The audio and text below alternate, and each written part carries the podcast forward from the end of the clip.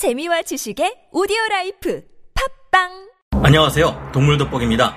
과거와 달리 국내에 유입된 수많은 생태계 교란종들은 무시무시한 민물의 최상위 포식자 가물치를 만나면 10중 8구 살아남지 못하고 잡아먹히고 맙니다. 가물치는 우리나라 민물 수중 생태계에서 가장 무서운 포식자이며 이제는 미국으로 건너가 그곳의 생태계를 초토화시키는 민폐까지 일으키고 있는데요. 그런데 잘 알려지지 않는 사실이지만 한국의 민물에는 이 가물치조차 압도하는 진정한 저승사자가 존재합니다. 세계적으로도 수많은 곳에 다양한 형태로 퍼져 사는 이 무시무시한 동물은 심지어 사람까지도 집어삼켜버리는 민물의 상어로 불리기도 하는데요. 종류에 따라 이놈들은 작은 크기의 악어마저도 잡아먹는 포악한 녀석들로 국내의 가물치 같은 어류들이 어떻게 해볼 만한 상대가 절대 아닙니다. 놀랍게도 이 정체불명의 수중 포식자는 같은 수조의 가물치가 들어올 경우 거의 항상 우위를 점할 정도로 강력한 생물이라고 하는데요. 오늘은 가물치의 유명세에 가려져 사람들이 잘 알지 못하면서도 은근히 많은 사람들에게 친근한 국내 민물 생태계의 최강자를 알아보려 합니다. 전문가는 아니지만 해당 분야의 정보로 조사 정리했습니다. 본의 아니게 틀린 부분이 있을 수 있다는 점 양해해 주시면 감사하겠습니다. 국내 민물 수중 생태계의 절대자 오늘 소개해드릴 한반도의 진정한 수중 포식자는 바로 매운탕으로 끓여 먹으면 아주 맛있는 메기입니다. 저희들 또한 메기가 이렇게까지 무서운 포식자인 줄 이번에 처음 알았는데요. 한국의 민물에 사는 메기는 크기가 30cm에서 1m 정도로 결코 작다고 할 수 없는 큰 크기를 가지고 있습니다. 평균적으로 한국의 메기들은 몸 길이가 60cm 정도지만 큰 개체들의 경우 150cm에 40kg까지 자라는 경우도 있는데요.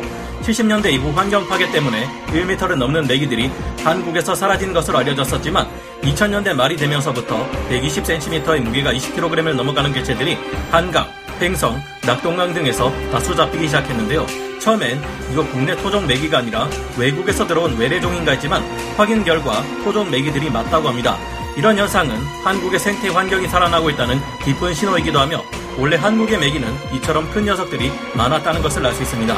하지만 유럽이나 남미, 인도에는 2.5m 이상 자라는 메기도 있으며 그중 가장 거대한 유럽 메기는 한때 7.6m에 1,500kg이 넘는 엄청난 개체가 발견된 적도 있는데요. 참고로 몸길이 7.6m라면 영화 조스에 나왔던 실제보다 더욱 거대한 백상아리 브루스의 크기와 같습니다. 우리나라의 메기가 그리 크지 않다고 해서 절대 얕잡아 보면 안 됩니다. 한국의 토종 메기나 동남아시아 지역에 서식하는 왈라고 속의 메기들 그리고 실루루스 속의 대형 메기들은 성질하면 누구에게도 지지 않는 폭군들인데요. 흔히 국내 담수 먹이 사슬에서 가장 높은 위치를 차지하는 어류를 쏘가리 혹은 가물치로 생각하기 쉽습니다. 메기는 크기는 커도 이빨도 눈에 띄지 않고 눈도 작은데다 피부도 매끈매끈해서 그리 강해 보이지 않기 때문일지도 모르겠는데요. 그런데 이런 메기를 가물치가 있는 수조에 집어넣으면 대부분 10중 8구 메기가 가물치를 압도합니다. 다 자란 메기에게는 뭔가를 물고 늘어지게 딱 좋은 이빨이 있는데요. 메기는 큰 입을 가지고 있어 공격 범위 또한 가물치보다 넓은데 이 때문에 메기에게 공격받은 물고기들은 금세 지느러미가 너덜너덜해지고 맙니다. 하지만 가물치 또한 무시무시한 민물 최강의 포식자이며 최대 몸 길이가 150cm나 되는 개체도 있었다고 하니 체급상으로는 비슷하다고 볼 수 있겠습니다. 미국으로 진출한 한국의 가물치들 중에는 잘 먹고 잘 자란 덕분에 2m를 넘기는 녀석들도 있죠. 가물치의 입에는 날카로운 이빨들이 빼곡히 나 있고 먹잇감을 공격할 경우 싹둑 분리가 되어버릴 정도로 치명적입니다. 덩치가 큰데도 불구하고 웬만한 물고기들보다 속도까지 빨라 마치 바다의 꼬치고기처럼 전광석화처럼 먹잇감을 물어뜯고 심각한 부상을 입혀 서서히 죽어가게 만드는데요. 민물고기지만 상어를 닮은 공격 방식을 취하고 있습니다. 하지만 가물치의 이빨은 자신보다 작은 먹이를 물고 찢는 데 적합하고 자신보다 큰 상대를 건드리는 일은 잘 없는 편입니다. 반면 메기의 입은 가물치보다 더욱 크며 자신과 동등한 크기의 상대와 싸우기에 훨씬 적합합니다. 수조의 크기가 가물치와 메기 모두 생활하기에 부족하지 않은 상황에서 이 둘을 합사했을 때는 치열한 전투가 벌어지게 되는데요. 메기와 가물치가 서로를 향해 돌격해 양보할 수 없는 물고 뜯기는 싸움이 한동안 진행됩니다. 얼핏 보면 둘의 공격 형태가 비슷해 보이지만 자세히 보면 차이가 있는데요. 가물치는 주로 메기의 정면으로 돌격해 날카로운 이빨로 물고 빠지는 식입니다. 반면 메기는 정면에서 가물치와 싸움을 벌이기보다 가물치의 가슴 지느러미나 대부분 등과 같이 취약한 부분을 노리는 영악한 면을 보이는 경우가 많습니다. 다만 이 결과는 수조의 깊이가 어느 정도냐에 따라 달라질 수 있는데요. 메기의 경우 공격할 때 가물치 아래로 치고 들어가 아래에서 위로 치고 올라오며 공격할 때가 많습니다. 토조의 깊이가 얕을 경우 메기가 이와 같은 자신의 전술을 쓰지 못하고 가물치에게 밀리게 됩니다. 하지만 수위가 둘 모두 활동하기에 불편할 것이 없는 곳에서라면 메기의 공격이 가물치의 공격보다 좀 더 영악하고 집요한 면을 보입니다. 살상력만큼은 단단한 뇌피를 가진 데다 이빨도 크고 날카로운 가물치가 더 우위에 있을지 모르지만 실제 둘 사이의 대결에서 우위를 차지하는 경우는 메기일 때가 더 많은 편이라고 합니다. 이 같은 결과는 물론 가물치와 메기의 크기가 비슷할 때 나오는 결과인데요. 메기는 계속해서 가물치의 약한 부분을 들이받으며 공격하고 둘 사이 우열이 가려지면 가물치는 메기를 공격하지 않을 때가 많다고 합니다. 가물치가 이런 행동을 하는 데는 배가 고프지 않을 경우 공격하지 않는 타고난 습성 때문이기도 한 것으로 보이는데요. 반면 메기는 배가 고플 때나 그렇지 않을 때나 같은 수조에 있는 물고기를 공격할 때가 많았다는 경험담이 많습니다. 영역 의식이 강한 만큼 텃세도 심하고 포악함과 집요함이 굉장한 물고기로 우리나라 민물 생태계 최강자로 알려져 있습니다. 물론 메기와 가물치의 대결이 항상 메기의 승리로만 끝나는 것은 아니고 개체마다 차이가 있기 때문에 어떨 때는 비슷한 크기의 가물치가 메기와의 영역 싸움에서 승리하거나 메기를 죽여버린 적이 있다는 말도 있는데요. 한 소조에 메기와 가물치를 넣어놓고 평화를 유지할 수 있게 하려면 메기보다 몇 센티미터 정도 더 큰 가물치를 함께 넣는 것도 한 가지 방법이라고 합니다.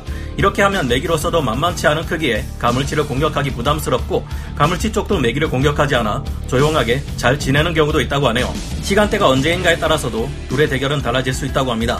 야생에서 메기는 야행성 어류로서 낮에는 강의 바닥이나 토굴, 풀숲 등에 숨어 있으며 해가 지고 밤이 되어서야 밖으로 나와 활동하는데요. 주로 붕어나 피라미 등의 자버류가 많고 바닥이 부드러운 진흙인 곳에서 많이 삽니다. 수로나 저수지, 하천, 강하구처럼 유속이 완만하고 수초가 많아 은신하기 좋은 곳에 사는데요. 야행성인 내기간 낮에 비슷한 크기의 가물치를 만날 경우 싸움에서 밀릴 때도 있다고 합니다. 하지만 내기의 주 활동 시간대인 밤이 되면 내기는 언제 그랬냐는 듯 가물치와의 싸움에서 우위를 점할 때가 많다는데요.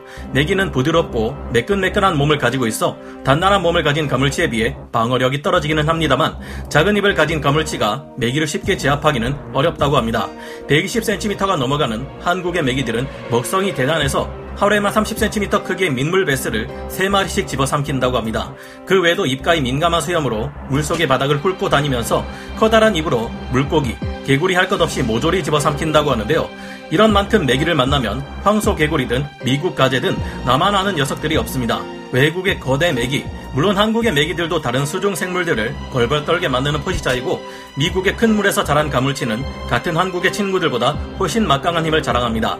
하지만 유럽 대륙과 아메리카 대륙에 사는 메기들은 가물치가 아니라 상어와 비교를 해야 할 판인데요.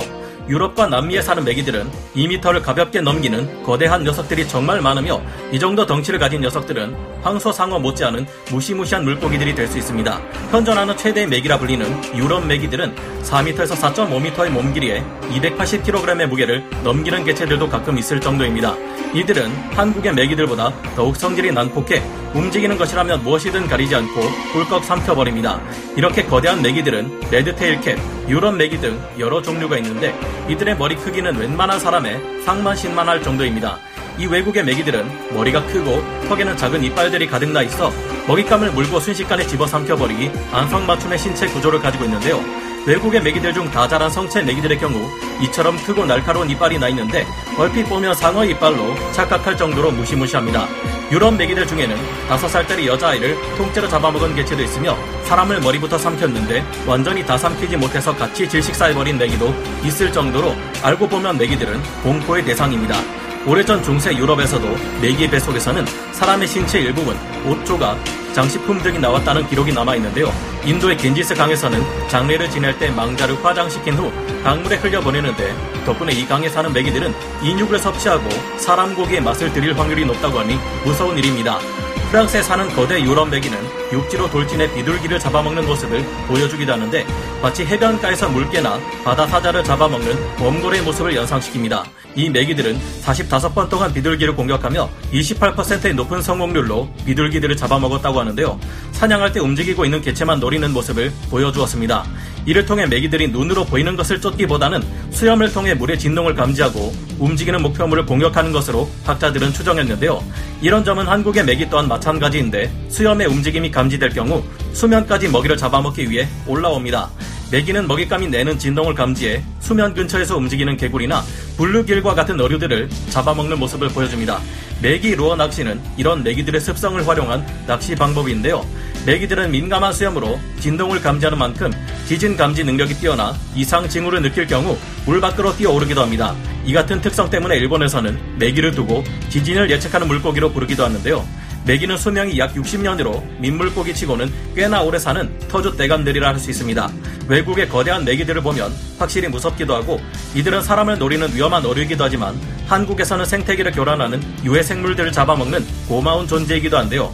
한국에는 외국처럼 4m가 넘어가는 상어만한 메기들이 없는 것이 다행입니다. 훈훈하게도 국내의 낚시꾼들 사이에서는 1.2m를 넘기는 초대형 메기들을 보면 암묵적으로 그냥 보내주거나 수족관에 기증하는 등 죽이지 않고 살려주고 있다고 하는데 참 멋진 행동이란 생각이 듭니다. 환경 오염을 이겨내고 힘겹게 다시 개체수로 회복한 메기들을 잘 보살펴 앞으로도 이들이 한반도의 유해 생물들을 싹쓸이 해주었으면 하는 바람이 생기네요. 오늘 동물 돋보기 여기서 마치고요. 다음 시간에 다시 돌아오겠습니다. 감사합니다. 영상을 재밌게 보셨다면 구독, 좋아요, 알림 설정 부탁드리겠습니다.